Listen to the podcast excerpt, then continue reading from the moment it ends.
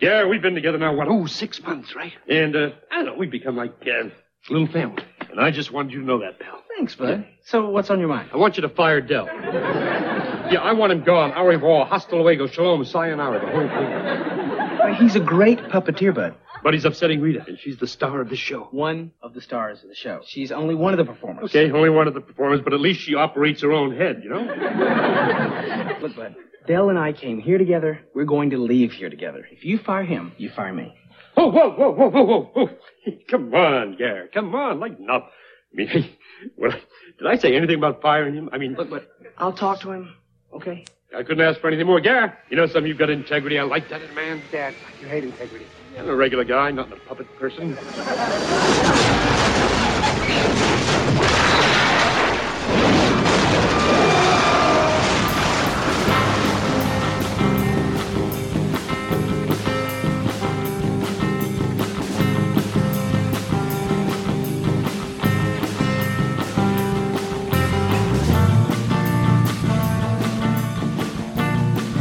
Hello, and welcome to Piloting Air, the podcast about unaired, unloved, and unhinged pilots. I'm Joe Young, and with me, as always, is Stuart. How we doing, Stuart? Hi ho. Sorry, that's my really bad Kermit. This is a pretty bad Kermit, man. and joining us today are the hosts of the wonderful podcast Reality Issues. It's Kathy and Brian. How's it going, guys? Hello, it's me, Brian. I am from the Reality Issues podcast. This is my podcast partner, Kathy. Hello, Kathy. Hi, hello everyone. Yay. Hi, guys. Thanks for joining us. Guaranteed no flubs on this podcast. And this podcast that we're recording tonight is going to be about the 1987 Jim Henson kind of Fred Newman pilot Puppet Man.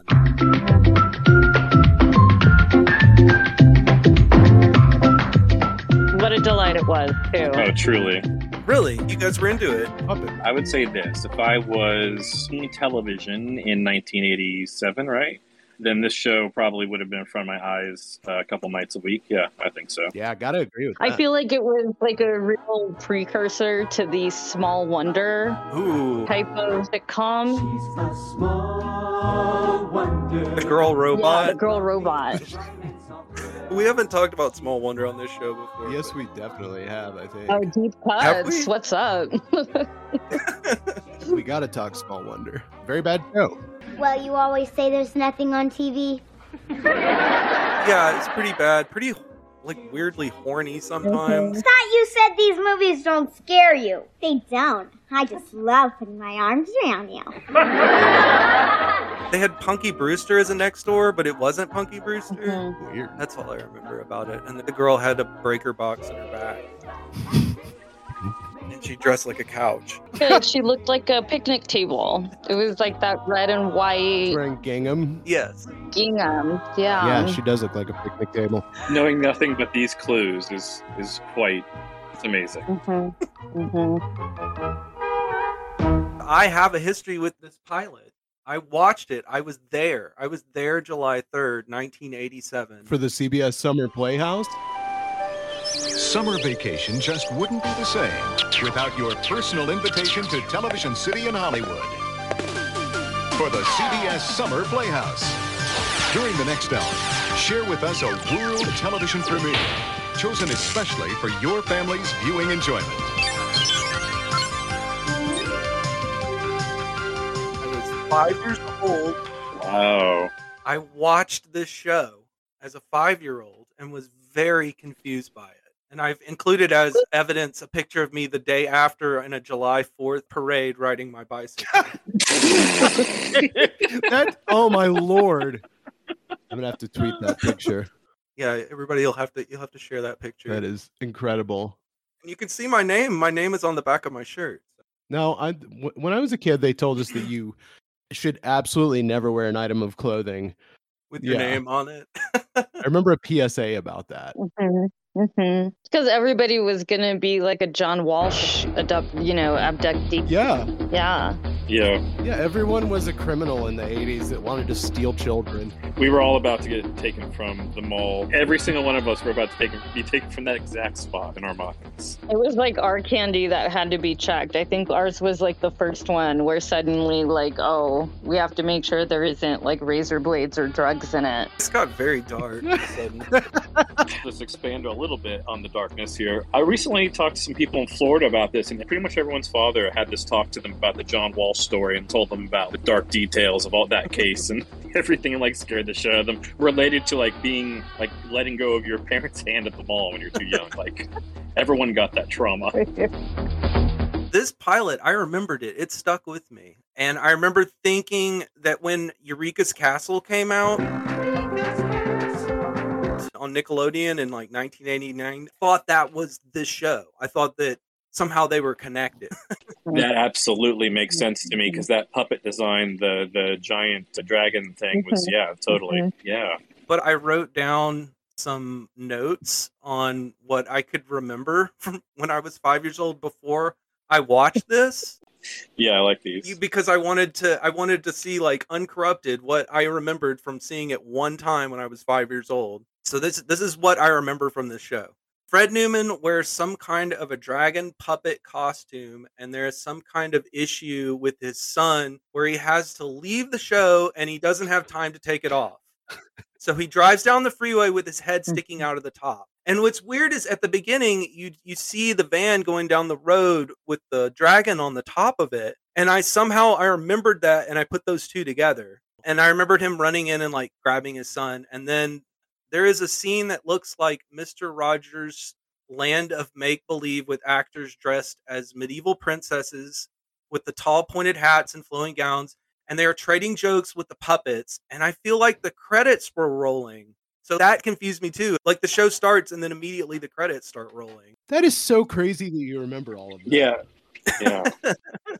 I was just going to say that too. Like, that is mind blowing to me that I, because I, I certainly watched a lot of TV when I was a kid. And I could name probably only a third of the names of Yeah. the things I watched. But, like, I, do you know how many episodes of SNL I watched on Comedy Central? Holy I'm certain moly. I can't remember eight, nine out of 10 of them. I can't remember, but. Well, the thing is, I was at my grandmother's house and she didn't have cable. Oh, So they plot me in front of this. And I was like really excited that there was a, sh- a kid show on. You know, that was a weird part of it too, because I was like, I, re- in my memory, because I wouldn't watch TV there because the TV sucked. So I think that's another reason why Right. I remember it so well. Wow. So, Damn. anyway, Crazy. I have a deep memory with this show. Now it's turning into our podcast. Yeah.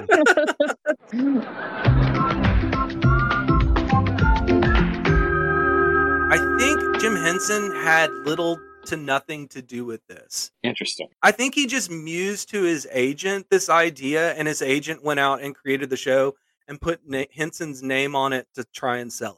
That is my theory because the producers are Jim Henson and his manager. So the manager would get paid, and then he would get what 15% of whatever Henson made as well. Mhm. So it was just like a great deal for him. I'd love a deal. That's fascinating.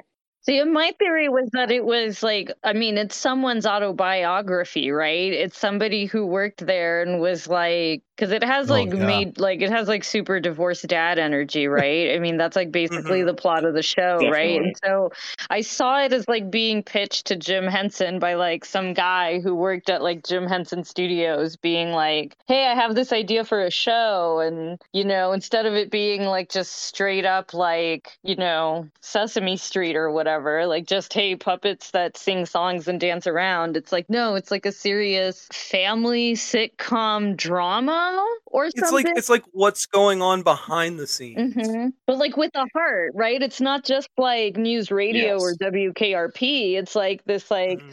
divorced dad has to like, oh, should I should I spend time with my kid or run a puppet show is basically his fucking dilemma, right? Like why not both? yeah, and before we saw the apartment set, I was convinced that this was going to be strictly an office kind of set comedy, or like at least the work site. Yeah. I didn't. I wasn't sure that it was going to be about like this main character and his son specifically. Is he like trying to get full custody? I was actually seriously invested in the concept of the show. Yes. Because it felt like a show where there should have been other episodes. Like, yeah, there were some definitely some weird bits, especially, you know, whatever. It's 1987. We get the idea. But like, for the most part, this doesn't feel like an unsuccessful pilot. Like, it doesn't feel like they made some critical errors here. It felt like it was any other show that could have made it at the time at least for a season or so. This is another one of those cases where it's it's a kind of an interesting premise, but the execution is excruciatingly like annoying. And the people in it are kind of interesting, but also kind of annoying. And there's a lot of mouth sounds, a lot of annoying voices, a lot of irritating children. But but Yeah. I like the premise. There's that weird slide whistle mouth noise that that dude kept doing over and over. That was that was unappealing. He's a mouth man. Wonderful. That sounds threatening. That sounds vague Yeah. threatening. Yes, also I found the It's Dragon Time like incredibly by the end of the episode it had been done so many times. It was Yes. drilled into my brain as if it was a real show, which is so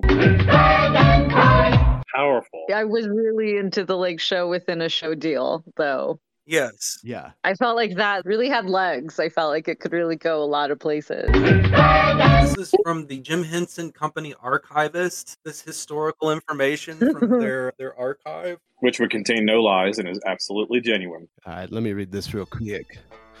Whatever magic audiences see on the screen watching Sesame Street or The Muppet Show, it pales in comparison to the action behind the scenes. The laughter, camaraderie, astounding creativity, and occasional drama makes for a dynamic work environment. And Jim realized that backstage at a television program might make a good setting for a situation comedy. His original concept, written in the summer of 1986, set a show in Providence, Rhode Island, with a young puppeteer appearing with his characters on a local live afternoon magazine show, much like the one Jim started on- on in Washington in 1955.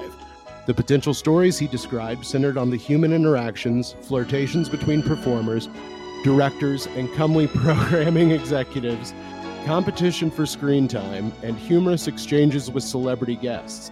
Along the way, viewers would get to watch some wonderful puppet segments from backstage, not only seeing the ingenious way that it is being done, but also seeing the interaction of the puppeteers, which might just be the opposite of the puppets that they are performing.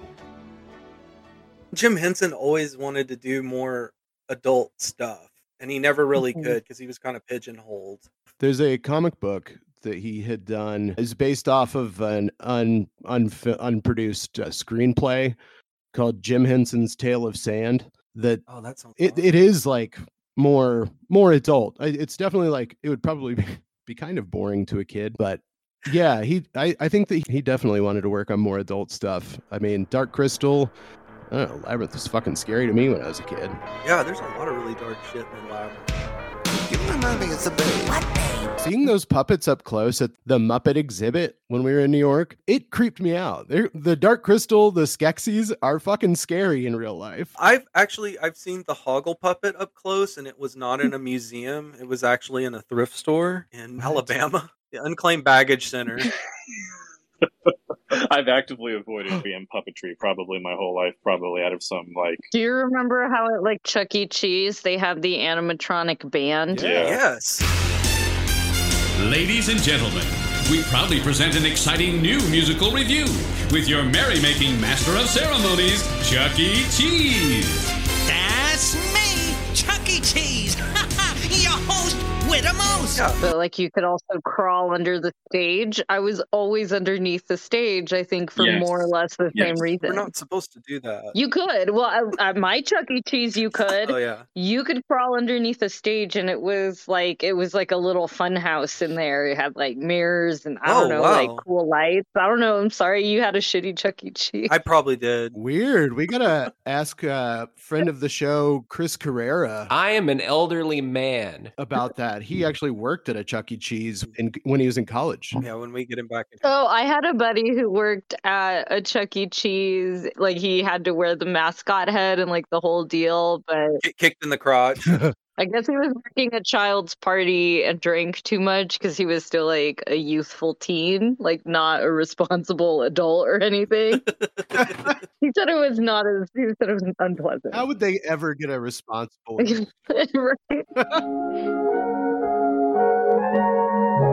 So the the majority of our of the actors in this show are voice actors and behind the scenes people. I think that's also kind of interesting, like that it's also a show about that. Yeah, yeah, definitely. Can we talk about the the main character and his whole deal? So we have Fred Newman, hmm who I think most of our listeners will know from the painfully me- mediocre Nicktoon Doug,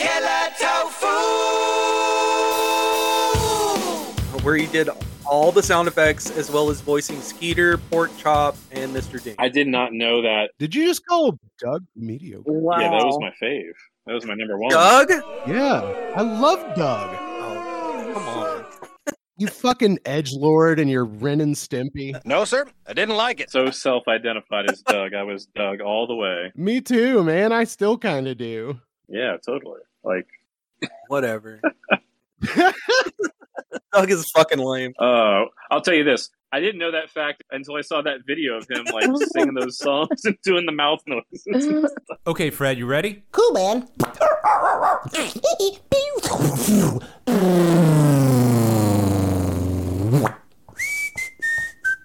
I'll take that as a yes. Da-da-da-da-da-da-da-da. Amazing. he was a big Nickelodeon guy and he showed up a lot in the early 90s. He used to do the Nick or Treat where the kids would call on the phone and they would like go down like a virtual street. Invisible guy here with Nick or Treat, and I'm on the phone live with Jordan. You ready to play? Yeah. Okay, yeah. Mm. Trick or treating. That must mean that he also did, did he do Stick Stickly then too? Ride to me, Stick Stickley, P.O. Box 963, New York City, New York State, 10108.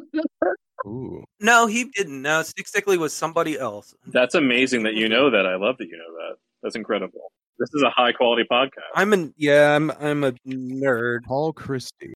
The absolute quality of a podcast is determined by the host's ability to know their topic without looking up anything online. yeah, I wouldn't be able to do that. Stu has an encyclopedic knowledge of Nickelodeon. It's time, it's time for the next word of mine. Nickelodeon. I love that. See that's that's that's critical. We need to have you guys on as Um, guests. Also, he voiced Harry from Harry and the Henderson. Mon Dieu. They have a language? Oh, wow. Interesting. He was also did voices on Gremlins and Munchies, and he played beloved character Stupid from Who Framed Roger Rabbit. Who could forget Stupid? Oh, the movie? The movie? Yeah, I have no memory of that show, despite it. I remember it scaring me as a child. Oh yeah. Who Framed Roger Rabbit? yeah, yeah. Yeah, that's a terrifying movie when they put the shoe in Mm-hmm. the, the dip.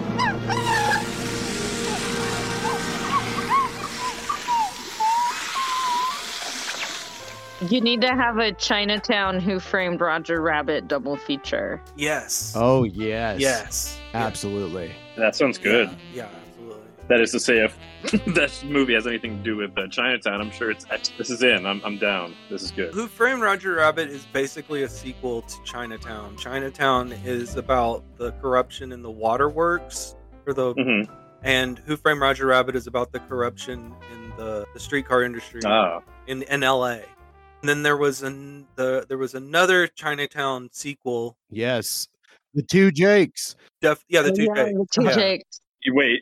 Are you wait, are you serious? They this I didn't Yes. know this. This is a part of. The Two Jakes is the actual sequel. They tried to make a sequel to Chinatown. And it had what, what's his name? The producer. Ro- it had Robert Evans as the other Jake. Uh huh. That's so weird. It's b- in, insane. I've never seen it, but it looks I didn't remember and heard of it. Wow. Okay. it looks bad. Yeah. Yeah. Very bad. But I mean, who who doesn't want to watch Robert Evans in a movie? He's the best. I'll- Oh, The Two Okay, Jakes anyway. is directed by, not just starring Jack Nicholson. He also directed it. Interesting. incredible. Fred Newman, he also did all the sound effects on A Prairie Home Companion. Mr. Fred Newman coming out on stage. La la la la la la la la la la. This first portion of our show. If you ever listen to that show, you've heard Fred. Yeah, interesting. So in this, he is a recently divorced puppet and suspenders enthusiast named Gary who is juggling home and work life. And he, he has a very amicable divorce It's a very modern adult divorce, maybe for that era. for 1987. Yeah, I mean that that that was like a thing that was like starting to happen, right? Like kind of with more regularity in the in the culture. In 1987, yeah, yeah. We're not quite at like the height of like the early 90s, 90s like everyone's getting divorced or whatever, but like it's starting to happen. We're getting there. Yeah. Kramer versus Kramer. Mhm. Yeah, like do do we feel like they they directed the child to act like a child, or were they directing the child to act like a child on the TV show? You know what I mean? They just stuffed cotton balls in his cheeks. mm-hmm. Yeah. He, he is the cutest little kid I've seen on TV. Yes, yeah, he's he is adorable. It's it's unbelievable that the show didn't get made just off of all those experiences. Yeah. There are several versions of it on YouTube. Oh. The one that has been up the longest was uploaded May 7th, 2013. So nine years ago and has 16,952 views. Oh. So that works out to about 1,800 views a year. And the average pilot that we watch gets about 7,000 a year. So this is definitely on the low side. I don't think people are watching Hmm. this. We're both skeptical, I think, because like I know that I'm never going to shut the fuck up about this thing. Yeah. like just seeing this once has made me like want to like just show this to everyone I've ever met. Like it's crazy. Well, that's the piloting error effect. We try to figure out what this was before we introduced it to the world and it blows up. right. So metrics. I like this. We're gonna like predict who wins the World Series off. this. Yeah, I like this. but also for a video that's been up for nine years, it only has 143 likes and 48 comments. I mean, that's ridiculous. Yeah. I'm going to I'm going to comment on it and say like this comment if I the podcast brought you here. a- as a guy who gets a bug to upload old VHS tapes to YouTube every uh, couple years. Oh hey, I love that. Me too. I have random tapes uploaded, like the Miss America 1984, whatever the year of Vanessa Williams one is uploaded, all- in- the whole thing in its entirety. And our new Miss America is Vanessa Williams, Miss New York. That's important. Yeah, it, it is. It's, it's really awesome. It has like well over 14, 15,000 views, but the amount of views it got exploded once it was featured in a couple like documentaries. Really? Yeah, they like linked to the original like footage, and it was just like my YouTube video, a podcast called "You." It's one of it's one of those really top big ones, like the one that like talks about all like true crime and like I don't know. Anyway, it's if you go to the video, it's like right in the top. They're like, "Thanks for our viewers coming and visiting us" or whatever. It's incredible. It's it's wild, but yeah. So that effect. That effect can be measured. Exactly what you're talking about. Mhm. This like metric. Put put the content out there. People will find it and make content about it. You know, it's a it's a pretty fascinating thing. I mean, if you're online and you have any level of influence at all, everything you do will at some point end up affecting something else out there. So just have fun and be aware. That's all I'm saying. And be nice. And be exactly. Just be nice. And be be aware of always trying to do the right thing. you know?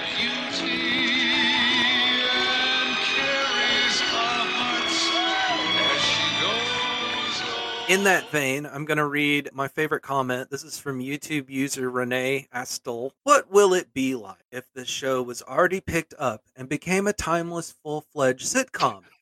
if so, the show would have run for more than eight successful seasons.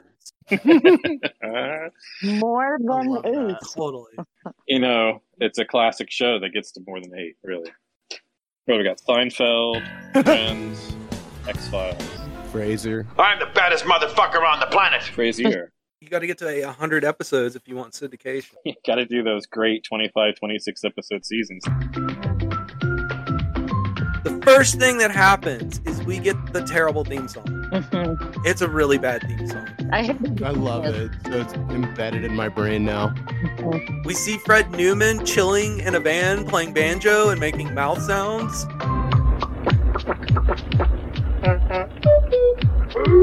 And we see the van with a it has a dragon head on the top that must have that's what stuck with me as a kid. This is also the theme song for the show within the show Dragon Time. So the lyrics aren't for the show Puppet Man, they're for the show within the show Dragon Time, which is kind of confusing. Wait, I never realized that the whole time I watched that. That's well, they're crazy. they're not singing Puppet Man, they're singing Dragon. But even in the closing credits, they play that song. Yeah, Weird. it's weird. Huh. The show starts with the end of a shooting of Dragon Time. We can see the puppeteers behind the scenes working. Hello? Hi, Butane. Hi.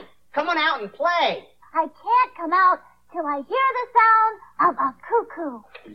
Sound of a cuckoo? Oh, what's that? I'm not sure. but Let me try pulling this rope here. Oh, okay. Ah, that's the sound of a cuckoo.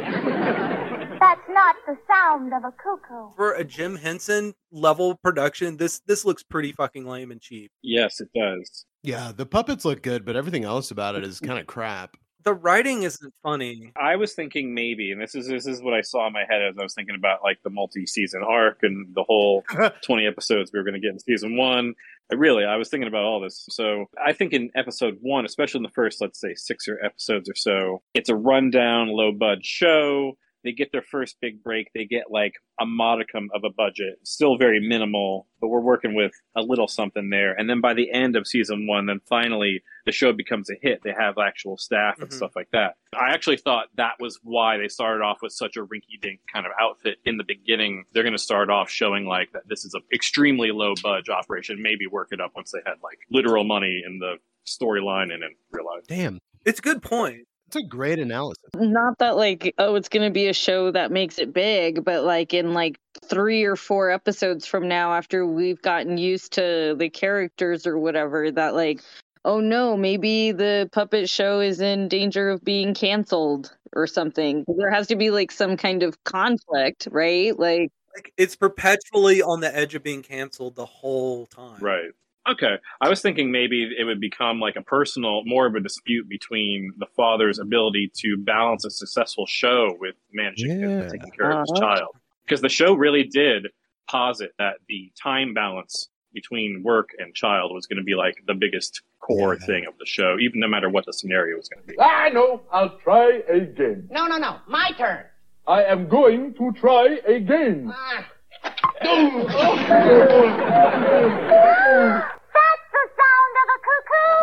There's like a castle set and it has a giant clock on it that says Dragon Time. And then there are dragon puppets and then there's a woman who is like a princess basically. And that's the show. Yeah. yeah and then all of the other folks they're just like the puppeteers Yeah. i say just the puppeteers because it's not an easy job What a lovely cuckoo it was. But what Earl should have done is wait his turn. Right, boys and girls? Rita, who is dressed like a princess type outfit with a huge pointy hat and big flowing gown. And this is Julie Payne. She's mostly a voiceover actor. Her most notable role being most of the female voices on Garfield and Friends and all the all the other Garfield shows. So she played Liz, That's Dr. Wilson to you. Put the cat here. the veterinarian. She's the lady who gives John the mug.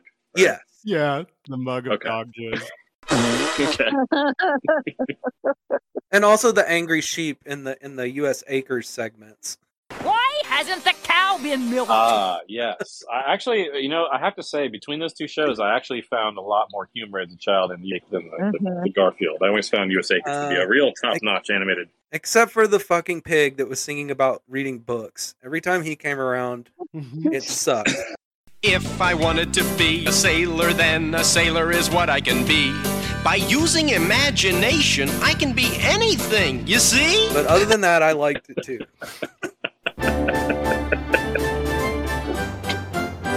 Let's talk Gertha. Okay. Why? Which one is it? It's the one that blows smoke up her nose, I think. You know? Oh, that's Gertha? I think so.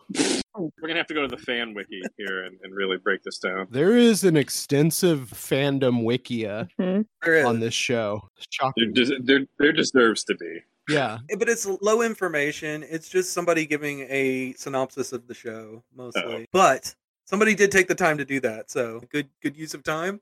Yes, yes. Thank you for the stub, as the Wikipedia the Wikipedia editors would be turning their nose up. Could have knocked this one out in my sleep, but yeah, okay. well, you know, maybe if we all gave Wikipedia eight dollars a year or a month or something, please don't scroll past this message. Listen, man, I have podcasts to subscribe to. The I the, know, the sure, world's yeah. collection of knowledge is not that important to me. so Rita is singing a song and it's a really bad song. I'll just put it right here. Just learn to wait your turn, though your feet begin to burn and your stomach starts to churn. Wait your turn. And one of the puppets blows smoke in her face up her nose and it makes her really mad. Wait your turn. Wait your turn. turn. That's Gertha. Okay, hit the theme and roll credits. The credits roll. And it just says Rita and her friends and it lists all of the dragon's names. Gertha. No actual actors or anything. Butane, Candle, Gertha, Desiree, Cinders, and Earl. That's how they would list it out in episode two. They would have broken that down for us. I'm just visualizing once again. Candle isn't in that shot. Mm, see, He's only in the scene where he's where the child is talking to him. Oh yeah. Candle. Maybe there were just like disputes among the Muppets, and like they just had to film the scene separately. You know, incredible.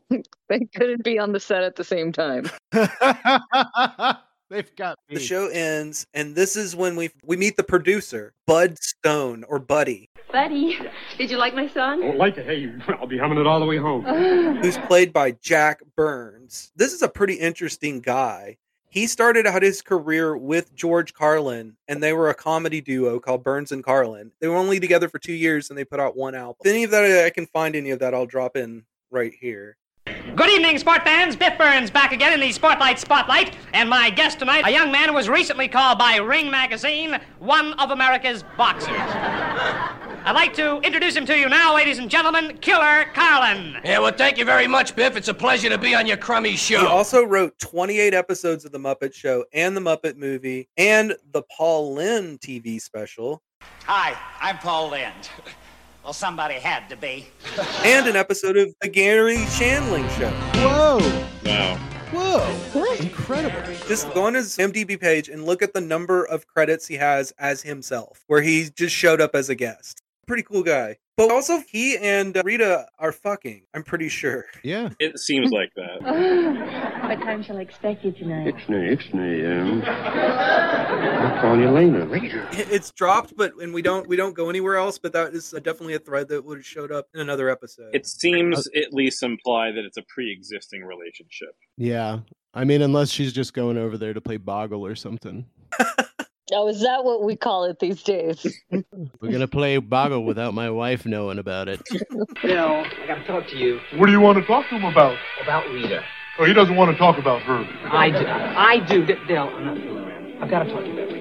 Oh, I don't want to talk about her. See, I told you so.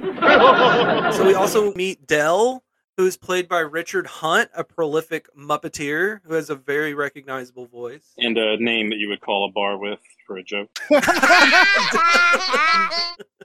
Did not even think about that, but you're right. Yeah. Uh-huh. Dell is continuously operating his dragon puppet when people try to talk to him. This would have been the most odd and notable thing about this show. They would have been doing this all the time. Yeah. Yeah. This little beast blew smoke up my nose and ruined my song.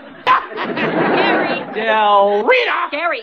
Dell! The main conflict here is the puppeteers versus Rita the Star. In particular, Dell and Rita hate each other. God, I'm thinking about this way too much. But did you ever get a full picture of what the relationships were like before this episode started? Because it, Oh, no. it, it felt like it was supposed to be that episode one thing to me of like we're going to leave some threads and then maybe we're going to define it later because we're not even sure because it's the pilot.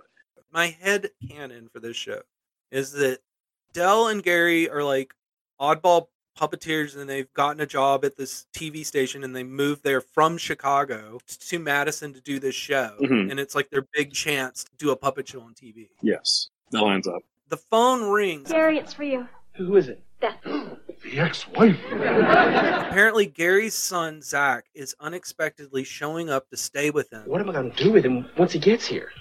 What are you talking about? You visit him all the time in Chicago. Yeah, but that's different. Why? Well, I've actually never taken care of him alone. He's never been alone with his son, which is really weird. Yeah, I didn't know that- that was that was one weird line where I was like, "What does that mean?" Mm-hmm. That implies a lot. We're we're, do, we're talking pilot language here. I'm sure Mm-hmm. if we're really like creating the the murkiness to like create a bunch of plot threads from. What does that mean that he has never even been like alone with his son? What are they saying in in TV writing language there? You know how like you can read a headline and kind of imply the entire story from the headline, like. It, Writers you know, of TV pilots, especially if not all sitcoms, really, they write like that too. So what are the, what are they saying? So it's like when uh, you know Sinbad has to take care of the kids, and he uses speaker twist ties to do his daughter's hair because he doesn't know how to take care of children. Hmm. But he's charismatic. He's the puppet man, you know? It's the women's lip thing, right? I mean, it's why the divorce is happening. It's why there's so much divorce, right? So, I mean, I Yeah. think it's like probably an exaggeration, but like maybe not for the show in the sense of like they have to create, again, create some like conflict of like, oh, like it's real three men and a baby of like, oh no, I don't know how to put on a diaper. What am I going to feed a child? It's like, really? You can't fucking make a grilled cheese sandwich like you're a grown ass man or whatever, you know? Like they're really not that much harder than having a dog, let's be honest, right? Like Don't worry, bring him to the studio. I'm sure we could find something for a five-year-old to do. Yeah, uh, we found something for Rita. He's going to bring a five year old to a TV studio to sit around for hours while they work on this show. This just sounds like a terrible plan. I don't know. Maybe we can't afford childcare, you know? Do you think that studio set was going to be like the central perk or like the, like, or do you think that's what it was going to be? Yeah. I mean, I'm surprised they even have a hospital set in this. Like, I was extremely surprised. it would have probably just been the studio set. So you've got the stage, the backstage area, and then his apartment. And his apartment, we'll get to his apartment. His apartment was really cool. Yes, it was. Zach, the kid, is played by Michael Patrick Carter, who we now meet. And holy shit, what a mushmouth, annoying little kid. Rita, want my dad's gonna take me to a real farm. You wanna come? His IMDb is incorrect. It says that Zach is played by Michael Carter, who played Bib Fortuna in The Return of the Jedi. Wait, what? I was like, I got all excited, like, wow, we're gonna have a Star Wars guy on their show. No.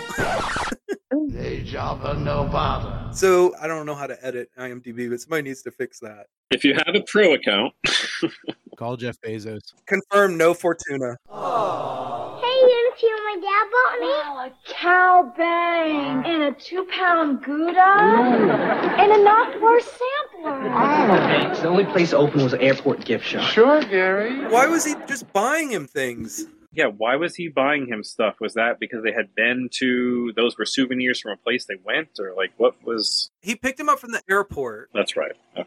and then for some reason they went to the airport gift shop and he bought him a bunch of crap. But they don't say why. They're just like, yeah, it was the only thing open. That's, yes. Well, maybe it's like the duty free shop, right? Like, I mean, what was he gonna get? Like a pack, like a fucking carton of cigarettes. Maybe Like- that was to show his ineptitude as a parent was that he didn't stop at the grocery But why was he buying him? Why isn't he buying him food? Why isn't he buying him something like? That's what- I don't understand why you just needed to buy him a bunch of crap. kind of like feeding a dog. Yeah, totally. Here, we're, you're just gonna eat cheese the whole time. You're- all you need to understand the psychology of almost any show is to just figure out what's going on in the personal life of the writer who's writing the show and it is all reflected in their drafts completely so if you really want to figure out what was going on in this show look at the lead writer's name and read some profiles on that guy see what he was up to and we will know all the answers Rita, want my dad's gonna take me to a real farm. You wanna come? Zach also announces that they are going to a real live farm tomorrow. But just then, a man in a business suit walks in. Oh, good, good. Uh, gang's all here. Mitchell, this is my son Zach. Yeah, yeah. Hi, kid.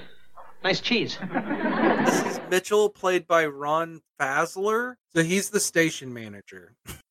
Our favorite kind of working actor. He has 83 credits, and he wrote one episode of Murphy Brown. Very impressive. As a matter of fact, you're extremely stupid. What do you think the residuals are on writing one episode of Murphy Brown? Uh, probably a few bucks a year. couple bucks. Well, as we've talked about on the show before, Murphy Brown did not go into syndication Right. like we thought it would. Ooh, rough. So, what do you get? The DVD rights? That's a popular DVD. It, DVD must have expired by now, but let's say it's 2006, seven, and the you know the, the revival of your TV shows are in full swing. You've got like everything from Magnum PI to the X Files selling you know bajillion copies through Amazon on DVD. Mm-hmm. I think that Murphy Brown box sets is probably how people are buying them. I guess. Gotta be. I bet you that was the most residuals those people ever made post whatever was originally aired. And, On you the know. DVD rights. yeah, I bet you on the DVD rights they were probably making, my guess, six to seven hundred dollars a year off those rights. I don't know. You can't be making that much. You can't be making that much. Even at the height of everything, you can't be making that much. Yeah. I mean, think about this: when when Shout Factory does a special edition release for one of those like rare shows or something, they're lucky if they sell ten thousand copies. So if you're talking about Murphy Brown at the height of DVD sales, and it's a show that didn't get syndication, so you're not talking about like that wide kind of like a cult furor that comes around shows that gets stuff like you know Family Guy to come back on the air after DVD sales. Yeah. Uh-huh. I think Murphy Brown, if if it came to DVD, probably wasn't selling. It was one of those shows that probably fell through the cracks that maybe today on Peacock and wherever it lives now. Okay, so the Screen Actors Guild says that you get four and a half percent on the first million dollars of DVD gross receipts, Let's do the math. and then five point four thereafter. All right, let, hold on. Let's fire up the the, the piloting error computer. We're doing the math here. Yeah, and how much? What's the MSRP of a of a box set or a Murphy Brown? How many units did Murphy Brown? Make? Thirty-four ninety-nine. The MPD data might be might list that. They're like a company that lists like retail, like media sales Interesting. numbers. The, you only have to pay for the stuff that's like print, and they publish all of those stuff. What's this It's called website? MPD, NNPD, Metropolitan Nashville Police Department. and uh, NPD uh, data. But they they also list like video game sales and stuff like that. But they also track I'm looking at news and I'm seeing DVD sales of the Mary Tyler Moore show jump after her death. Oh my lord. I'm sorry to laugh. I'm not laughing at her death. No. Nobody appreciated Mary when she was actually around.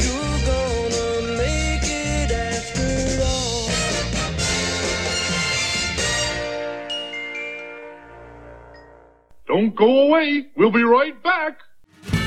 Pumpkin Spice Podcast is back to talk about some of the spookiest movies out there. But this time, they aren't covering franchises, they're taking bus tickets to new cities to explore the horror happening all over the globe. So tune in to Pumpkin Spice Podcast, a bridge burner podcast, wherever you get your podcasts. Check it out now. It's Pumpkin Spice Podcast. Buddy comes in, remarks that Mitchell's suit looks Italian. Boy, is this a great looking suit. This feels beautiful. This is beautiful. What is that, Italian? American. Even better. a great looking boy. American? Like, is the boy American? And then he then he puts a ten dollar bill in the cow bag. Oh, look what we got here. Little Elsie the cow, huh? Maybe Elsie's a little bit uh, hungry. Then, when he finds out that Zach is Gary's child, Great looking kid, Mitch. Looks just like you. I wonder why he's Gary's kid. All right.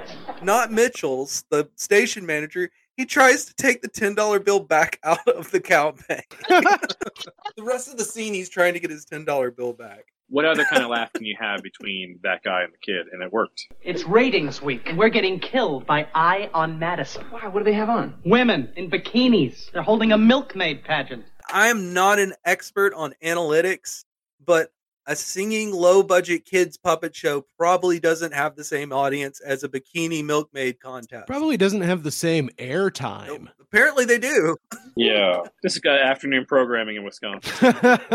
They're horny and children, apparently.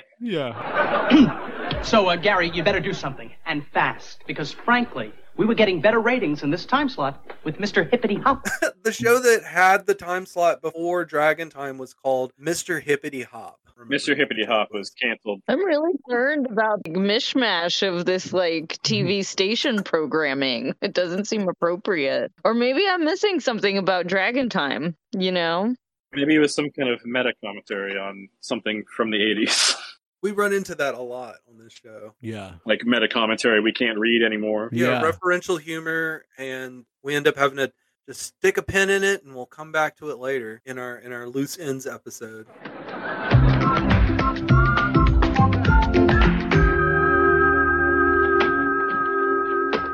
So Gary takes Zach to his apartment. How would you like Little Bud to take you to the farm, huh? Where will you be at? Well, I've got to be at the studio. I didn't get to finish everything. But I want you to take me.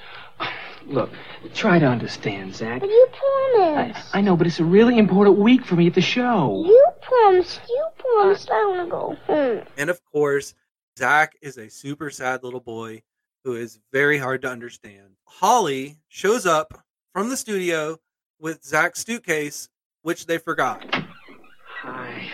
Forget something? Zach's pajamas. And she, this is my favorite line in this whole show. She offers to help Zach into his pajamas, prompting this line. Well, you can stay for the touch, but you have to leave for the bottom. Yeah, that was great. It was like peak 1987 writing there. So then, Z- then Zach's mom calls. What's the matter? Well, that was Beth. They were so impressed with her audition, they offered her the lead in a road company. She leaves next week for a six month tour. Wow. Well, well, what about Zach? She thinks it best he stay here. With me. Is it npd.com? It's not npd.com, but it's it's it's a three-letter acronym for like a service, and I believe it's an alliance of retail partnerships, basically that like s- basically share their retail numbers. They s- like sell the numbers as like a service Okay. to like trade press and stuff, so they can track. Basically, it's the da- it's the data that like a Forbes or a you know a, a uh, Wall Street Journal would go to to then make their graphs to like see like how I don't know how many PS5s get sold every month or something like that. But they also have historical data. What, what? this is this is the puppet master.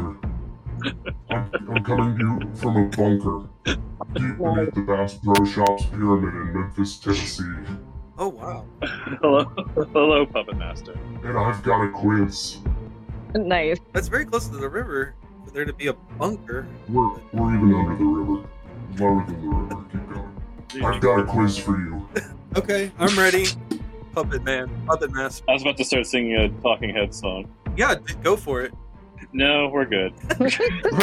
All right. I'm probably not gonna keep score though, because I never actually do. This is incredible. Thank you, puppet master. Question one. May 1st, 1776. This secret society is formed, whose statutes read The order of the day is to put an end to the machinations of the purveyors of injustice, to control them without dominating them. It has left a mark on the minds of conspiracy theorists everywhere to this day. There's an opportunity for a false positive here, so that's why I'm thinking for a second. Bohemian Grove? Close, Hmm. but no cigar. Skull and Bone Society at Yale. No, 1776. The Sons of the Patriots program, as immortalized in Metal Gear Solid 2. I almost had a question about the Sons of the Patriots. but I thought it was too esoteric for this. Wow. The Illuminati. Ooh. It's the Illuminati, the Bavarian Illuminati, who were abolished by the Bavarian government with the encouragement of the Catholic Church. Or were they? Question number two. In 1975, this clandestine mind control experiment was brought to the public record despite CIA Director Richard Helms' order two years earlier to destroy all files acknowledging its existence. Project Blue Book. Wrong. MK Ultra. That is correct. Oh, yes. Oh, all that fucking X Files pays off. They're just down the hall from me, actually. We, we apologize for our insolence, Puppet Master. Yeah, we're learning so much about you. You're very generous. Puppet Master. You, you only win friends with, with honey. Jovial. Ah. Question number three. Oh, demanding. November 22nd, 1963, Dallas, Texas. John Fitzgerald Kennedy Jr., aka Fitzy to his friends, is shot in his motorcade. The trigger man remains a mystery to this day. Was it Lee Harvey Oswald from the sixth floor of the book depository with the Mannlicher Carcano rifle acting alone? Or could it have been this future CIA director who's never had an explanation where he was that day? I'm gonna say it was the the it was probably one of the hobos they picked up on the train. There goes the neighborhood. I'm gonna I'm gonna buzz in. It was definitely not Herbert Walker Bush. No, it was it was definitely Herbert Walker Bur- Bursch. Bursch. That's right. George Herbert Walker Bush. I'm giving you both points for that one. Question the fourth. Between 1956 and 1971, the FBI ran a domestic surveillance program on leftist political groups, including the Black Panthers, the Nation of Islam, and broadly the Black Power movement, resulting in several high profile political assassinations. What was the name of that program? I know this one too. hmm. Oh wow. It's COINTELPRO. That is correct. Oh. I even know what it stands for. Enlighten us. It's the counterintelligence program. That's right. Well, that's more simple than I expected. Uh, Wow. Did it ever actually end? Or have we become so good at covering our tracks that nobody suspects a thing? Question 5. December 1972, Riverside County, California. The Guardian's office at the Church of Scientology's headquarters decide that something has to be done about journalist Paulette Cooper, who one year earlier published a book, The Scandal of Scientology, heavily criticizing the church. In 1976, a series of events transpired that would blow the lid off the church's clandestine attempt to have Paulette imprisoned or committed. What was that operation called? God, I've got this book sitting on my counter, and I don't. Let me think. I don't think I know this one. Whoa. Damn, can't can't land it. How about a hint? No guesses? Operation Freakout. That's it. Yeah. They stole her stationary and sent bomb threats to themselves and ended up getting investigated. They cleared her through some wild measures and yeah, everything became like came to light eventually. Absolutely batshit crazy. Yeah, I can highly recommend her her book available on eBay. It's completely out of print. It will run you a lot of money, but if you can find it and make it freely available, maybe I should do. I have a copy of it. Maybe she would Really? take Is that the book or the other one? I have a copy of Paulette Cooper. It's orange and black. I'm really interested in doing a trip to the New Mexico desert where the Scientology plaques that are, and things are buried. I wonder if we're allowed near there. You gotta get close enough for a Yeah, I would photo. definitely want to check that out. Puppet, Puppet Master, you gotta you gotta pipe us in some X Files music here. I think while we're talking about this. Oh, absolutely. Absolutely. Thank you, Puppet Puppet Master controls. this. Thank you, Puppet. Either that or some songs by Beth.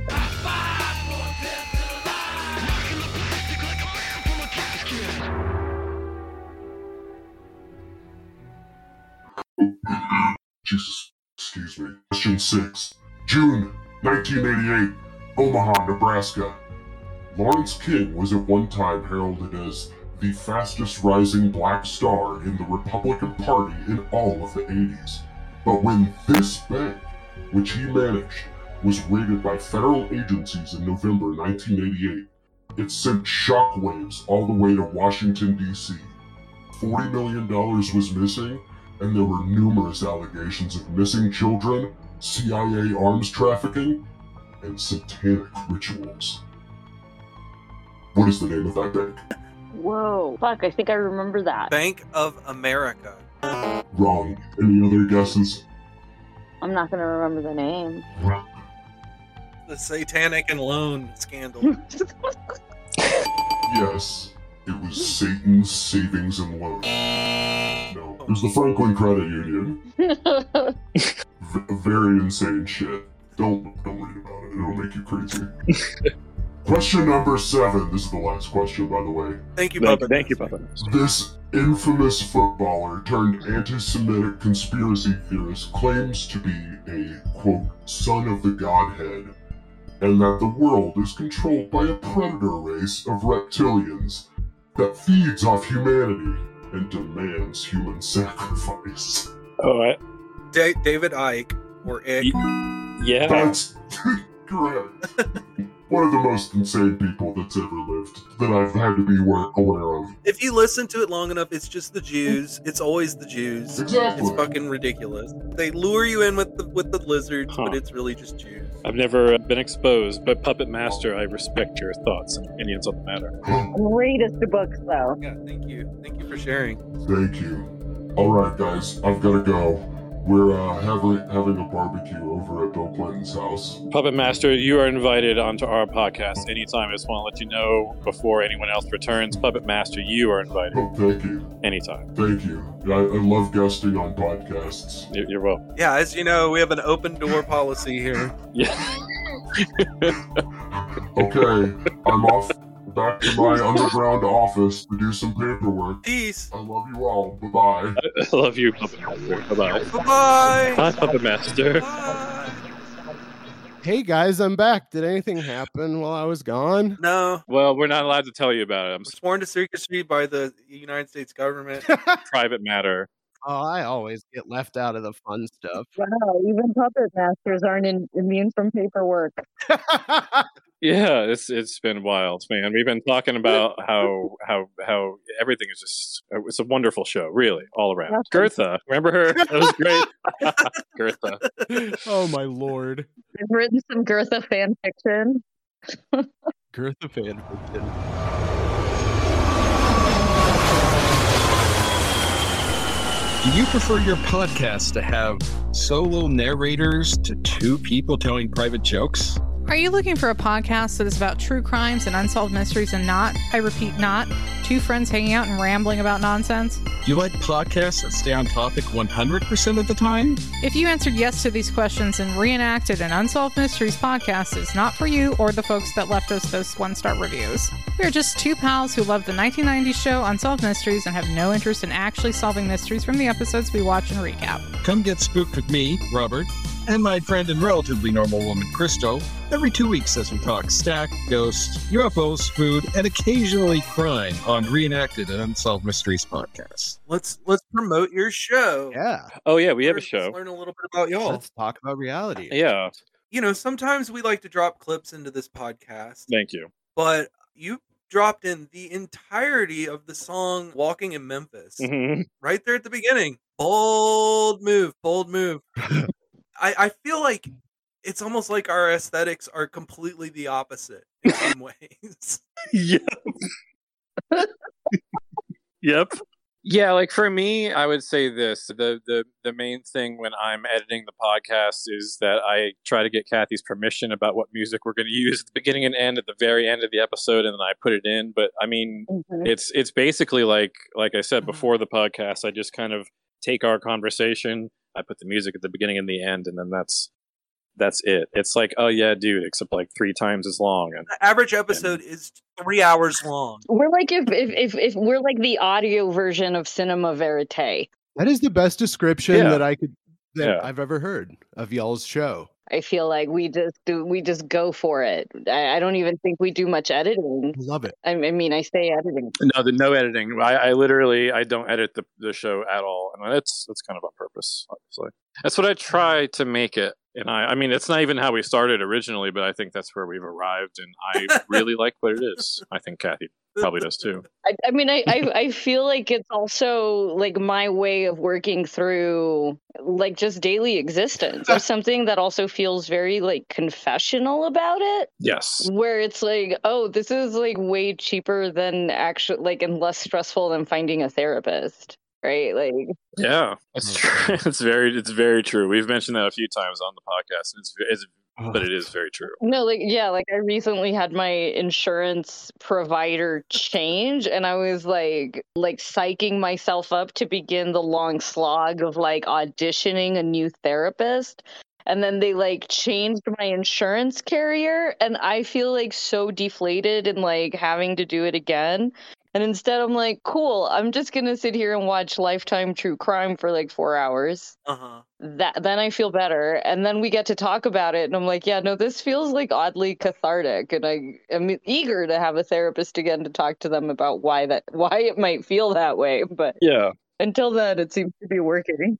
I'm glad y'all enjoy making the show as much as we enjoy listening to the show. Joe's a true issue head. Wow, I, I wow, I really I really appreciate that. Um, I've been listening to y'all since since day one, I think. That's that's, that's incredible. Thank you. That there's it's you and there's like an Australian out there who's been listening since day one too. I have no idea who. That's right. So and I, there's been some Australian downloading every episode. So What up, Australia? We got all, we got a we picked up a lot of Australian listeners after our episode of Mermaids, which was an entirely Australian. Did we? No, I have no idea.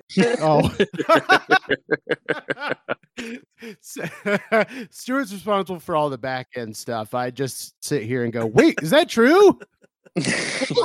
yeah, our our I guess yeah. I, I mean, I'm I'm really interested to go back and look at the metrics now that we've had this discussion to see if anything's changed. Just will it into existence. I'm gonna say that we picked up a bunch of people from I don't know, Denmark because of this. That's cool. Uh, We've got at least one listener in Trinidad and Tobago, one or the other. It could be. It, it it very much could be. It very much could be. Hey, so I don't know how technology works, but those aren't VPNs, are they? Those aren't like it might that, be, that's not like one of our actually. friends in like Very, Or very. something. That would actually would would make sense why you're seeing like weird countries. Yeah. I mean, I guess the the the bottled version of what I was thinking of when we were doing the podcast was like it would be you know a conversation. I mean, originally it was going to be about reality television, and it is still. I mean, I say when we talk about true crime in probably every single episode, like the things we've been watching. But I would say that you know it's it's about like a conversation that anyone can listen to and tune into, and I think that that has been the basis of virtually every podcast since the very beginning with you know the the, the I mean, I'm a big podcast head going back to the beginning when it really was like something you had to download and stick on like an MP3 player. I still do that. Yeah, it's like totally. Like I, I listened on my creative labs, you know, whatever that had like a physical hard drive in it. You know, I was downloading Twit and listening to that. Oh God, Leo Laporte. Wait, are you talking about the the ZDTV host? Yeah, exactly. And and and you know, one of the guys, it's like probably pissed that I took Dvorak on Twitter. like he has he he's really into putting the real Dvorak as his Yeah. username, which I think is great. Yeah, but does he have a check mark? Yeah, it's a good question. Same. Yeah, the Adam Curry, the guy who was on the first podcast with Adam Curry, like No Agenda or whatever it's called, like the original. It's like the original podcast. I was big into all the tech TV stuff at the time, so when it was natural that when I was like, oh, the idea of like an audio program, and I mean, so I've literally been listening to podcasts since the very beginning. Eventually, I would find, oh yeah, dude, and that would kind of be my gateway to just having like a podcast that I listen to or having a couple podcasts that I listen to. And that was a big thing for me. And so when I was thinking about doing a podcast initially, I ended up just doing one by myself for a while. But then when I kind of got the idea of, well, just through a Twitter conversation with Kathy, and I was like, hey, do you want to do a podcast about reality TV? Because I wanted to do a podcast about different things. But, and eventually I guess we have that through reality television because reality television wa- encapsulates basically all the media that we see.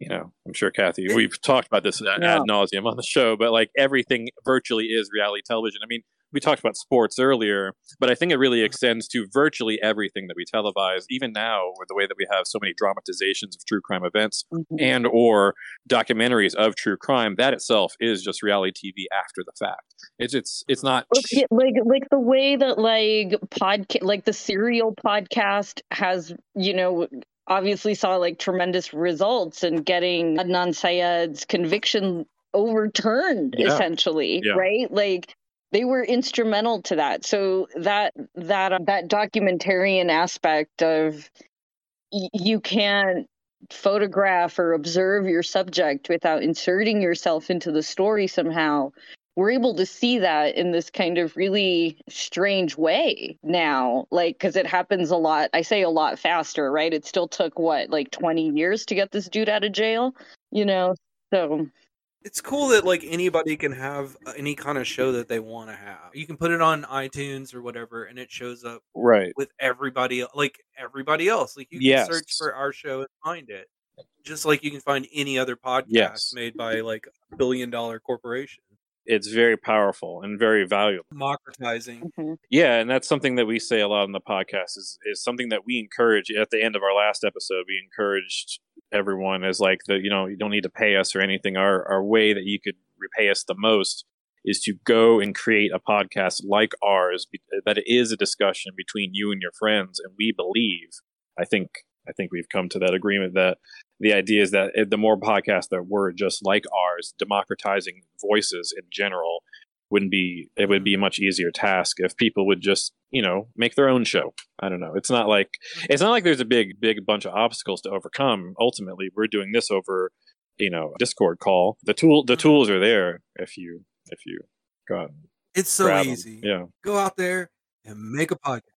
and i think and i think this like yeah this like different connecting with your friends is also going to be i'll say more important now that like I, don't- I don't think Twitter is actually dying before our eyes in that exact way, but it's getting gutted, right? So, like, it's not going to be whatever it used to be.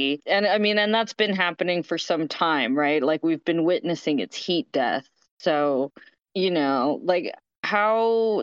How do we continue to be connected in a way that doesn't just that isn't just going to reproduce the same stupid bullshit we've seen? I think that's also why people are kind of mad that he's kind of destroying it in this way, right? Like 12 years 15 years later after it launched or whatever right like we finally kind of reached some kind of homeostasis with the timeline and then now it's all fucked up again yeah, for a little bit there, I felt like the, the site was in a good good direction. Not only not, I mean, not from any functionality standpoint, but like I felt like I know it felt like it had reached some kind of reliable homeostasis of like, oh, there could be like a new main character every day in and out. It wasn't going to change too much. It felt like the modifications of the software even had like completely simmered to a halt.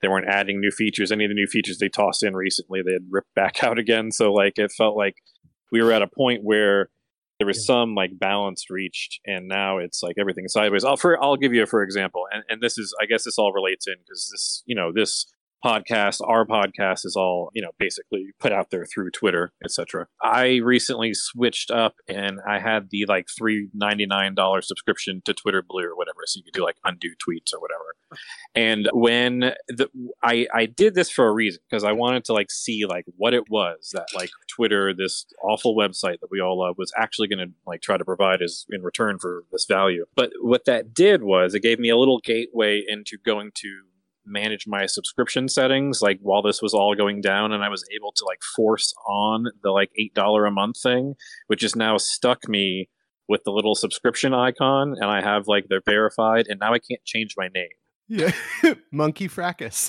junior, Junior. that was my dad's name It's just a joke from the first episode of Futurama. It's the arcade game Fry is playing when he's like at the pizza shop. I didn't realize that. Um, but now it's stuck. It's stuck for. It's stuck as that maybe forever, as if that's my real name or you know whatever. So I, I like that. It's great. This cool bug. Beautiful in a way. And every time I try to change it, it just it literally just throws up an HTTP error and like makes me click OK. And it's the same HTTP error on my phone. So it's like doesn't even make any sense how that could come up on a like in an app. It's like broken app actually. So cool. Lord. Great. Well, because they they div- disabled twenty percent. If people want to find you guys, where should they go? What should they go to? Oh, you need to go on to iTunes or you need to go on to any any platform that has your podcasts and you can search for reality issues and kathy and brian is who it's by but this is a great insight into the kind of discussion that we have on reality issues Oh. one time we had an author on to talk about reality tv in a very i don't know how to what word to use educational kind of way i would suppose Kind of more sincere. It was like a real, like, sincere posting kind of a thing. So, I mean, more than that, like the author Elle Lindemann, she's she's the author who kind of kicked off the conversation online that essentially brought Brian and I together to make the podcast. It's Whoa. true. It Oh, was us Wow. talking about that book. On so like he tweeted something about it on the timeline, and I jumped in and I was like, "I loved watching TV because I'm a dipshit, right?" Like that was basically how the conversation started. yes Like, oh, I love reality TV. I love to talk about it because I'm stupid. Let's talk about it. That was literally how that how that all began. So And that's how y'all started your podcast. That's how you that's met. it pretty much yeah Wow. Incredible. That's we fascinating. did mutual. I mean, I think we did mutual followers for I don't know how long, right? But like, kind of like what it is on Twitter, right? Is like you know, people just kind of they they pop up, they show up. You jump into a conversation, you go, oh, I want to talk about this right now, right? And this other thing I want to ignore, so I'll ignore that. Then y'all you live in separate states. yeah yeah Like nowhere near each other. No, not at all. Yeah, yeah, yeah. We we live in a very uh, it's it's funny. It's really all based on just a shared kind of social language, I guess, which is probably established on Twitter, you know. Yeah. That's awesome. Yeah, it's I guess that's also the basis of the show as well. Is that all the shared familiarity and like that's how it works. Yeah. Sort of a McDonald's hamburger anyway. It's it's really fascinating. It's fascinating to me thinking about. It. I hadn't really I hadn't really thought about this before. So it's it's funny to think about. It's always fun to go meta. I've also never talked to the show. I talked about the show to anyone before, really. I guess, and like not in a way where someone has actually listened to the show and would actually be able to like think about what I'm about to say. So it's it's fascinating. Yeah, of course. Huh. Thank you. Thank you for listening to the show. Thank you for listening to us talk about the show. You're welcome. and hopefully our listeners will bring you some more listeners. I was listening to it before this. Yeah, hopefully, like that last episode that I just uploaded, that was about three and three quarters hours long. So strap in. Well, I'm hoping that we get a Trinidad and Tobago hit and y'all get an Australia hit. Yeah, I'm looking for two Australia downloads a week. Yeah. If we hit that, I'll consider ourselves. paid. I don't understand why people want to make podcasts shorter because whenever I'm in a situation where I'm listening to a podcast, I need a podcast to listen to. Like I'm driving somewhere, or, you know, I don't want it to end. Like I need a three hour something. You, Yeah. yeah, you'd rather clock out before the podcast itself is actually over, right? Yeah, I agree. Sure. Totally. Absolutely. Mhm. Um, Yeah. so yeah, I, I do appreciate that, that you go long. Thank you. Yeah, that's, I feel like uh, we just kind of go as naturally as long as we have time for. Usually, That's wonderful. That's how it works out. Uh, Zach comes in for breakfast, but he is he's being super difficult because Gary has to work. Morning. Fresh squeezed orange juice, just the way you like it. I like grapefruit juice. Grapefruit juice since when? I don't know. Orange juice anyway. Look what I have. Your favorite thing. Something you can't resist, huh? What do you like most in the whole world? Waffles. Waffles? Since when? I don't know. He's being a classic little brat. Yeah, yeah, he's being a little shit because he didn't get his way. And Gary uses the salt and pepper shakers and a oven mitt to make a little puppet. Hey, come on, Zach. Eat one for the giver. Adorable. He's also dressed like a Whataburger employee at this moment. Right? Got his ass. He's a real he's a big fan of suspenders and uh, what do you call the the loops on the shoulders? What do you call the those? loops on the shoulder, the paulette. Yeah. Epaulets? Is that what you're Epaulets, talking about? yes. He loves epaulets and suspenders. I do. I'm wearing suspenders right now. I'm not even joking. Are you Yes, also I know. wearing a belt? 'Cause No, Then I can't no, trust you. not. I. I don't need to be that secure. You got to pick a lane. Are you wearing? Do you have epaulets on your no, shirt? I don't. I don't. Okay. Okay. But it does have buttons. Oh, we need to talk about Gary's apartment. My favorite sequel to a MTV movie from the '90s, Gary's Apartment. Like Herman's We need to Head. talk about Gary's apartment because his apartment is really cool. Yes. He ha- he has one of those scales that gives you fortunes just sitting there by his door. Oh yeah. You know the ones that have like the horoscope. Yes. Oh yeah, I didn't, I didn't, I didn't notice that. I remember there was exposed Yes. brick, maybe. Yeah. And I think it's in the attic too. It's like a attic apartment. Oh, okay, was that what it was supposed to be? They give us an establishing shot where the only light in the building on is in the attic. Hey, that dude! You ready to rock and roll? Okay. Little Bud, who's gonna come and take him to the farm, I guess. Yeah, and it- that's the show manager's son. Yes. the- Yeah. Maybe fail son. I don't know. I didn't understand why they'd have that relationship. Yeah. Well, I don't understand why he's not needed on the set. Yeah, Yeah, because he's like a He's like a stage manager. because he had a job on the set too. right. There was a part earlier where he Bud was like, I love him like I love my own son. Dad, you got a minute for me? Meet it, will you, son? I mean it. "Shut up, get out of here." that was pretty good. But my my favorite part is Gary asks Zach if he can have a hug, Yeah, goodbye hug. Don't I get a uh, goodbye hug? and then little Bud hugs Gary. It's very funny. It tickled me.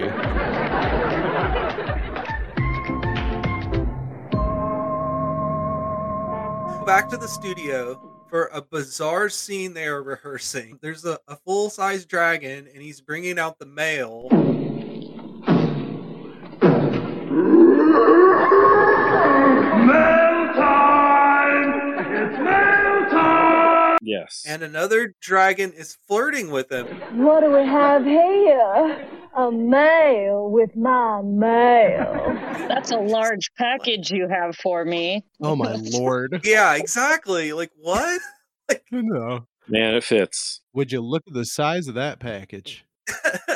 But then Rita comes out dressed in lingerie and she has like hose and heels and a feather boa.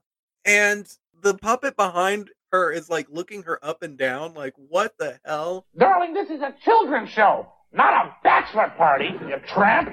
Because it's a kid's show. Like, what the fuck is going on? This is the thanks I get for trying to boost our ratings with a little bit of glamour. She's trying to compete with the bikini milkmaids. This is maybe they're just making their own Rule 34, you know? That's right. Yeah, kids, a children's show, not a bachelor party. Well, like I said, I mean, I feel like inspired to write Gertha fan fiction after this. So They turned themselves. I feel like that's the show impel- like compelling me to do it. They're writing the dojin themselves. They're making it the up. power of Dragon Time compels me. Come on, Gertha. Come on, you oh no, I'm about to tweet out the Gertha page. Going to the Gertha fandom page. Yeah, I'm Wikia. scrolling out a lot of facts and details. Nice. Rita strangles one of the puppets, which was pretty funny because she's just strangling a hand and then quits, and it all descends into chaos. And Gary, who is in the big dragon costume, pokes his head out and says, Holly, this is just not going to work. I-, I can't do the show and take care of Zach, too. It's just not fair to Zach. And just then, little Bud runs in with Zach in his arms, and he's like, apparently his appendix is about to explode. Hey, what's going on? Did, did you drop him? Dad, I didn't drop him. I, I think it's his appendix. yeah, he has to go to the ER for something. It's very strange. Seemed like a weird choice for the writing or anything, but yes, that was that was it. And Bud is like, Hey, what about the show? Somebody else can take him. Come on. Let's... what a great boss. Hey, no way, Gary. It takes you half hour to get into that thing. When you come on, you'll never make it back in time. It takes half an hour to put it back on. How is that even possible? I don't, it doesn't look like it. No. It looks like it's like some A zipper. It looks like it would drop right Just off. popped right out of the neck. yeah. Well, you know, I feel like we've come a long way in our like furry costuming. Oh yeah, you're right. You're right. You're You're right. right. You know, I don't think it used to be that easy. You're so right. Yeah, These are probably like girdles from the 1950s and shit, you know? Yeah, this was the the Stone Age for cosplay. There's like bamboo cages under there. they had yeah. to be sewn into their costume. Yeah. I didn't even So- think about it. It only takes me about 20 seconds to get out of my furry suit. We don't even have Rita. Yes, we do. We do. We Dell's going to get her back. I am? Ma'am, Do, do whatever it takes, but get her back. Gary, I can't. And then he r- picks Zach up and runs to the hospital, carrying Zach in his arms, still dressed as the dragon. and when he gets to the hospital, he gets his tail stuck in the automatic door, and the, the nurse comes out, and we get a- a health insurance joke. I don't know who you are or what you are, but I'll bet you don't have Blue Cross. I've never been to a hospital with such an empty waiting room. Like there was nobody there. Yeah. When I had appendicitis, that fucking waiting room was packed. And literally the only reason I got moved to the front of the line is because they thought I was about to die. No, but see, you got to look at it not from a reality perspective, but from a pilot perspective. Ah, yeah. They didn't have money to pay extras that day. Oh, That's you're true. right. You caught us. Didn't even think about that. I was being way too hard. I'm the dummy. Yeah. No, I mean, you, you know, I'm willing, you know, I think earlier we were even commenting that it was shocking that they had a, a hospital set at That's all. right. I think like they probably just ran in there and just like guerrilla film. Guerrilla filmed it. Just like quick while nobody's here. Like it was probably like, I don't know what was good for the show back then. Run, run over to General Hospital real quick. St. Elsewhere, or Parker, or what, what were these other fucking medical shows? Doogie Howser. Lake Minnetonka Lake Minute Hospital. like like Billy Parker MD. Wasn't there some shit like that? I don't even. This sounds very familiar and I cannot Trapper John cannot place it. Yes, thank you, thank you. Look, my son's sick. I think it might be his appendix. Come on, let's get you inside. You better stay out here, Puff. By the way, this actress is named Marianne Muellerly. 233 acting credits and still working today. Crazy. That's incredible. that is a working actor. She's in Terminator 2 or the the Terminator as the wrong Sarah. Sarah Connor. Yes.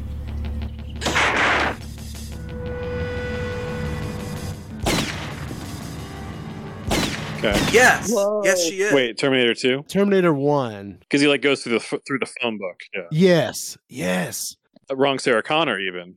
Yeah. Wow. So Gary turns on the TV in the waiting room and is astonished to see that Dell, as the dragon puppet, That's Gertha. and Rita are singing "You Are My Sunshine." You are my Oh, sunshine. you are my only sunshine. My only sunshine. You make me happy.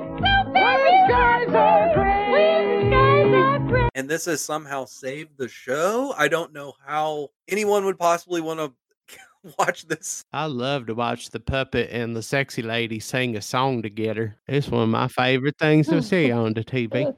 And I think we kind of get some shots of Dell, and he's like grimacing while he's trying to sing this. Like, Yeah. we're operating the puppet. Very strange. Like, and we don't know why. We don't know what he did or how he fixed this situation with her. Also, the fact that they're the show is aired live for some reason Yes, the, the, the show is aired live apparently. makes no sense. In, in in the spirit of Puppet Master, I'll give you a little bit of insight into how I kind of see shows these days.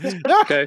Okay, okay. I frequently look at shows these days as sort of like metaphorical in themselves. So, like, imagine every show, like X Files, I think is a great example of a show. It's like, if you don't take it very literally, it's like a much better show, right? So, like, I, I was thinking of maybe even in my head canon when the pup, when Puppet Man or what no Dragon Time was on TV, we weren't getting like a real literal representation of what was happening, but our kind of sitcom pilot budget version of what we're seeing here. And It's a metaphor. yeah, it's a metaphorical display of what we're seeing behind the scenes. Because I mean, think of all the the the extras and the cast and all the things that we didn't see. That's it, to me. If you think of every TV show as like a five percent version of real life or something, then it's fine. Mm-hmm. That is correct. Oh, Puppet Master's back. Hello, Puppet Master.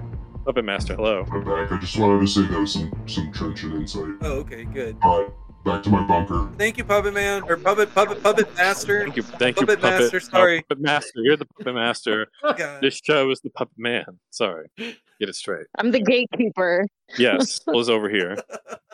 Puppet Man is my son. I'm the Mr. Puppet Master. Excuse me, Mr. Mr. Puppet Fred Master. Newman is the Puppet Man. it's, it's true. I wonder what university he got his puppet puppetry doctoring doctorate from. Damn, I couldn't I couldn't make it through the words without laughing. A PhD in puppetry. If someone's got it, he's got it, man. He's got the mouth noises going on. He's got all the misdirection. He's like reading a script while operating his hand behind the thing. He's got it all. He really is a puppet. I'm Uh-huh. gonna sing it to the tune of Elton John's Rocket Man, of course. I'm a rock. It's man. It's quite a talent, honestly. It's it's and and it's being exhibited in a TV show, which is a very unique way. I mean, how else would you exhibit the talents of this man other than in some kind of show like this? Like the actual as a man, he's he's he's acting and doing the puppetry and doing the voices and all this stuff. It's really quite a showcase for his talent. Yeah. He used to show up on Nickelodeon all the time, like I said, and he would do. I remember he showed how you could walk behind a couch and like slowly lower your body, you know, like you're walking down a staircase. Oh, the, yeah, classic. Blew my mind. Wow. Okay, I think some neurons just fired, and I kind of remembered some of that. Really? hmm it's possible. I'll just have to do some more research. Okay, yeah, get back to us. I'm gonna I'm gonna look up all of the famous mouth artists of our youth. Well, you got you got the guy from Police Academy, right? Yes, Michael Winslow, a true artist. Still at it. Did you see his fucking Led Zeppelin cover recently? Y'all need to Google that shit. Oh my god. We'll put some of that in right here. Oh yeah, no, totally. Yes. God. Oh, I can't wait to hear this.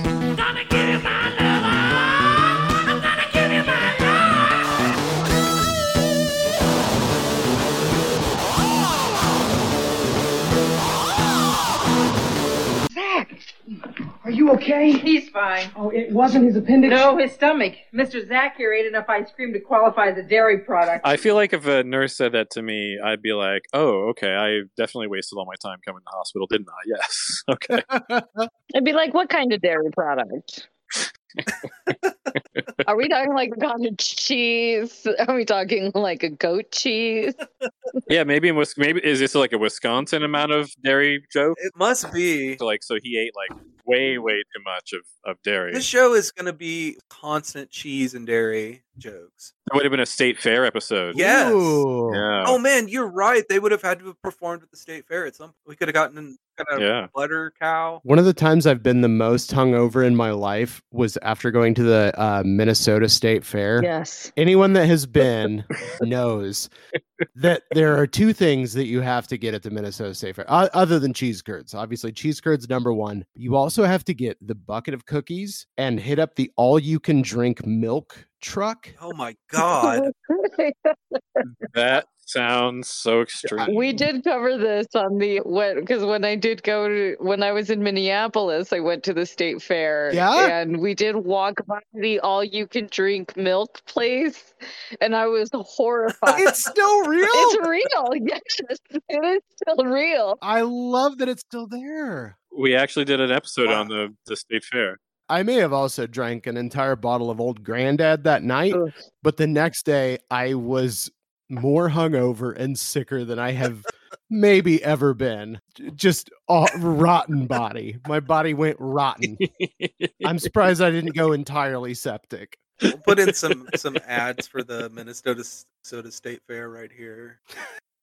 That's a nice idea.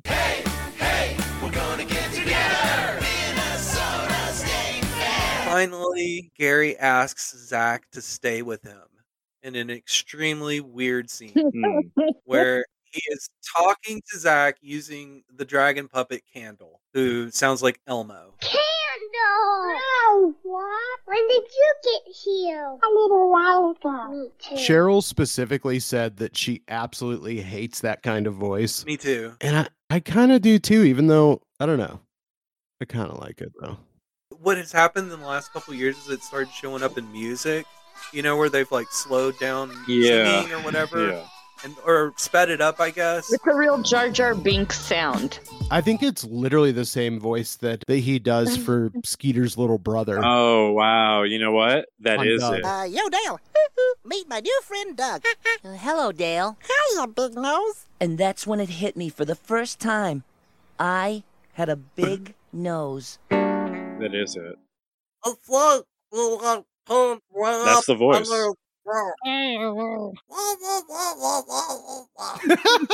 Everybody just shut this fucking podcast off hearing that noise. no, I have to go back to Chicago.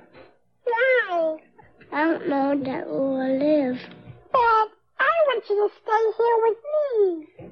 I can't. I live with my mom. It's like a crescendo of of obnoxiousness. Well, I did just recently obtain a slide whistle. Did you? Yeah, I've used it once. I always keep forgetting to use it on our subsequent episodes, but I have a harmonica, a kazoo, I love and a that. slide whistle that I really I think I just need to get better at all of them. We've been talking about a theremin as well. I think that's possible. Yeah. We talk about spooky stuff. So, So yeah, so some you might you do need a theremin if you're going to talk about spooky stuff. Absolutely. It's required. We'll just add in a little theremin right now. This this whole time we've been talking, there's actually been a theremin playing. Okay. No, I'm okay. No, we're gonna get a, a comb and a piece of wax paper. Oh. Okay. The poor man's theremin. The analog theremin. I thought it would be like the saw, like hitting a saw with a I hammer. love the sound of that. I do too. But that's like a theremin. That's like a analog theremin. The saw. I like the saw. Yeah. Then you could come to Madison and live with your dad. Would you like that? I don't think you would let me. Why not? Maybe you wouldn't want me around all the time. I'll bet you you would. I'll bet you'd want you here more than anything else in the whole world. How do you know? Because I already asked him. What do you say, Zach? You want to come here and live with me? More than anything.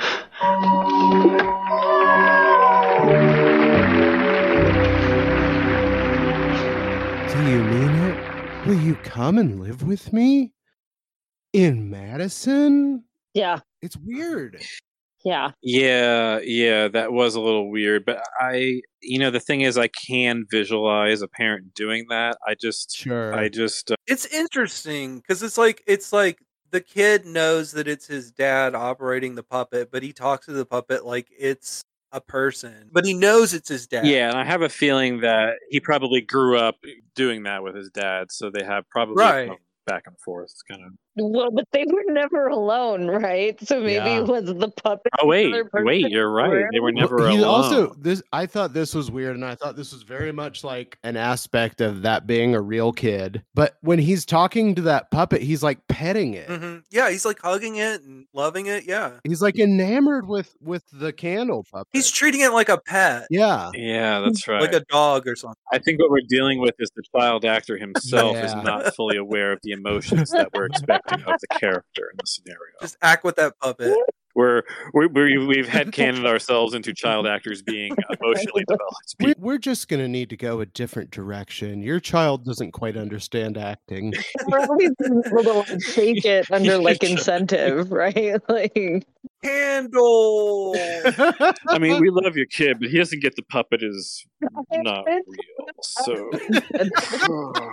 so we get one last scene where we learn that they did in fact beat Eye on Madison, but only because they had to postpone when it was discovered one of the milkmaids was transgender. Don't tell me. We beat Ion Madison in the ratings. No, no way. You can't compete with milkmaids and bikinis. But you did win by default. They had to put on reruns. what are you talking about? Turns out one of the milkmaids was a milkman. Miss, was it the uh, blonde? no, no, the redhead. The one you liked. No, no, the one you liked. yes, I'm not right. sure why that would be an issue, Bizarre. but we get some very cringy jokes Yeah. where Mitchell and Bud argue about who found this person attractive. yeah, It's a really, really, really low note for the show to go out on. That is bad. yeah, yeah. I guess things have changed since 1987. I don't. Yeah. I don't. have they?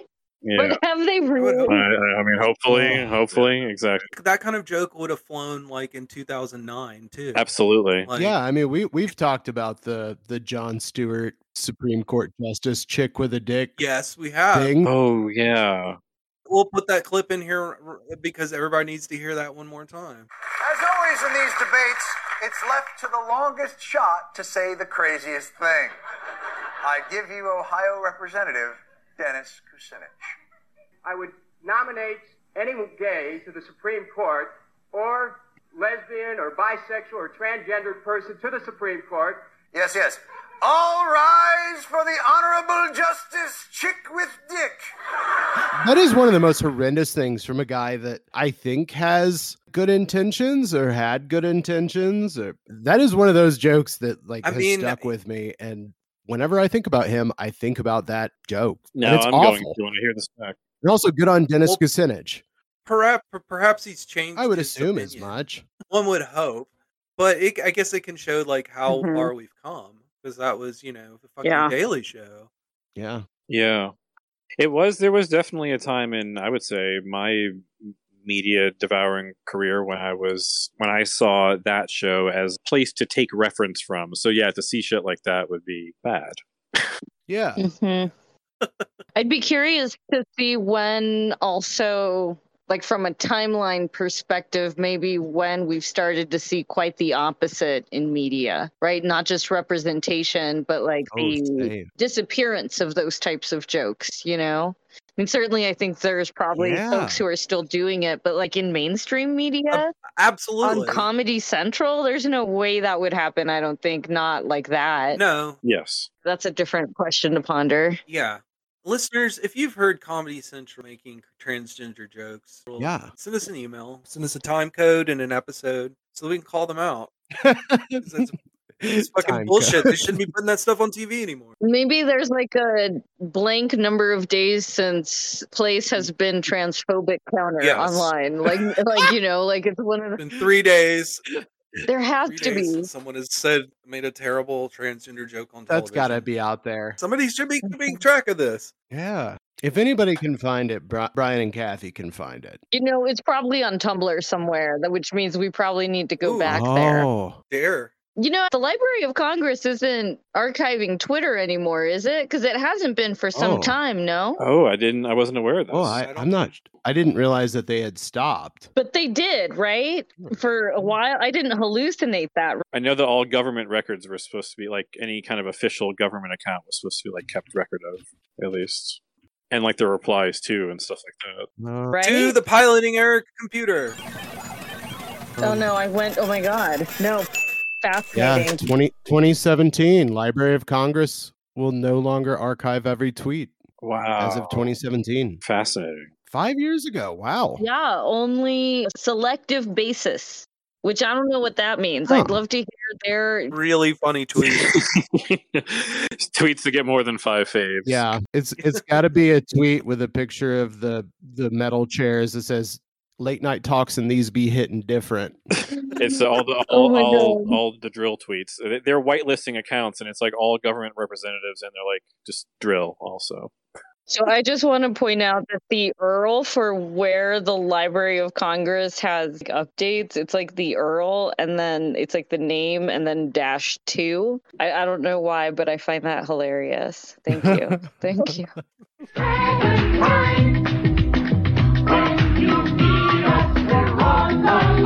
Hmm.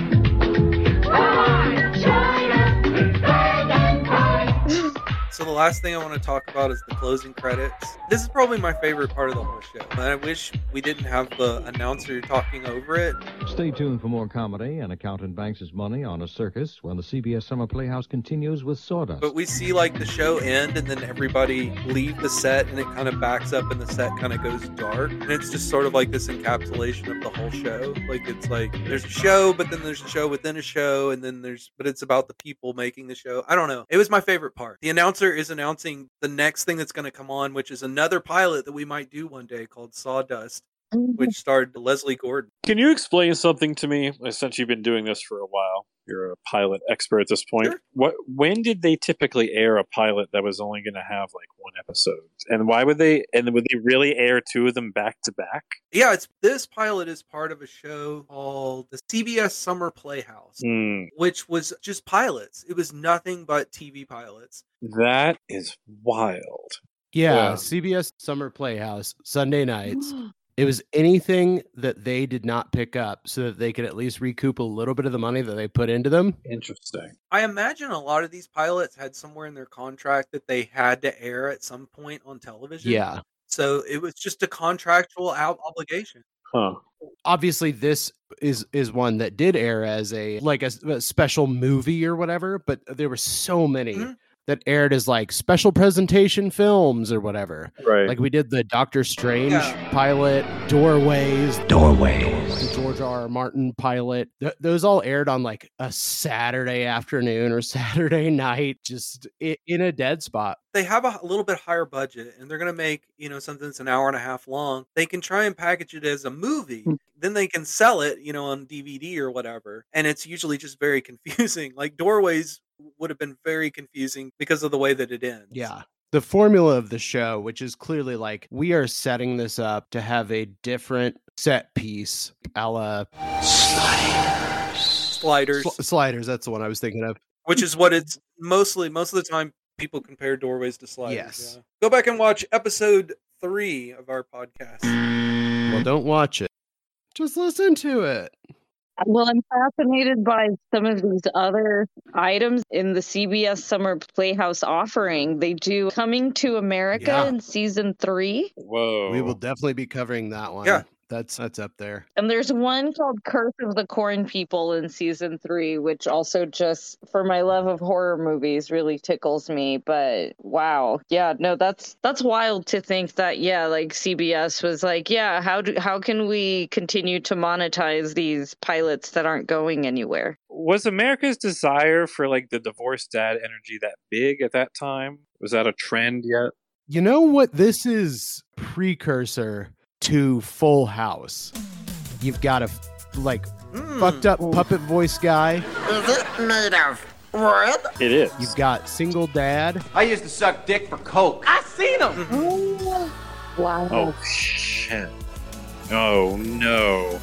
Oh my. What oh, happened? you know, Fred Newman actually he showed up on Out of Control, which was a, a show that had uh, uh, Dave Coulier on it on Nickelodeon, and they had a sound effects battle where they were both doing sound effects back and forth. Glad you brought that up because now I can put it in here.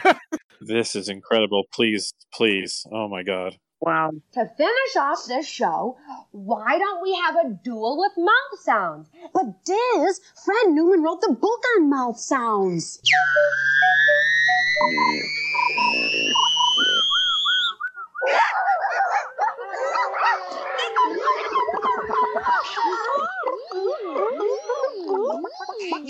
My mind is blown. I love that. That was incredible.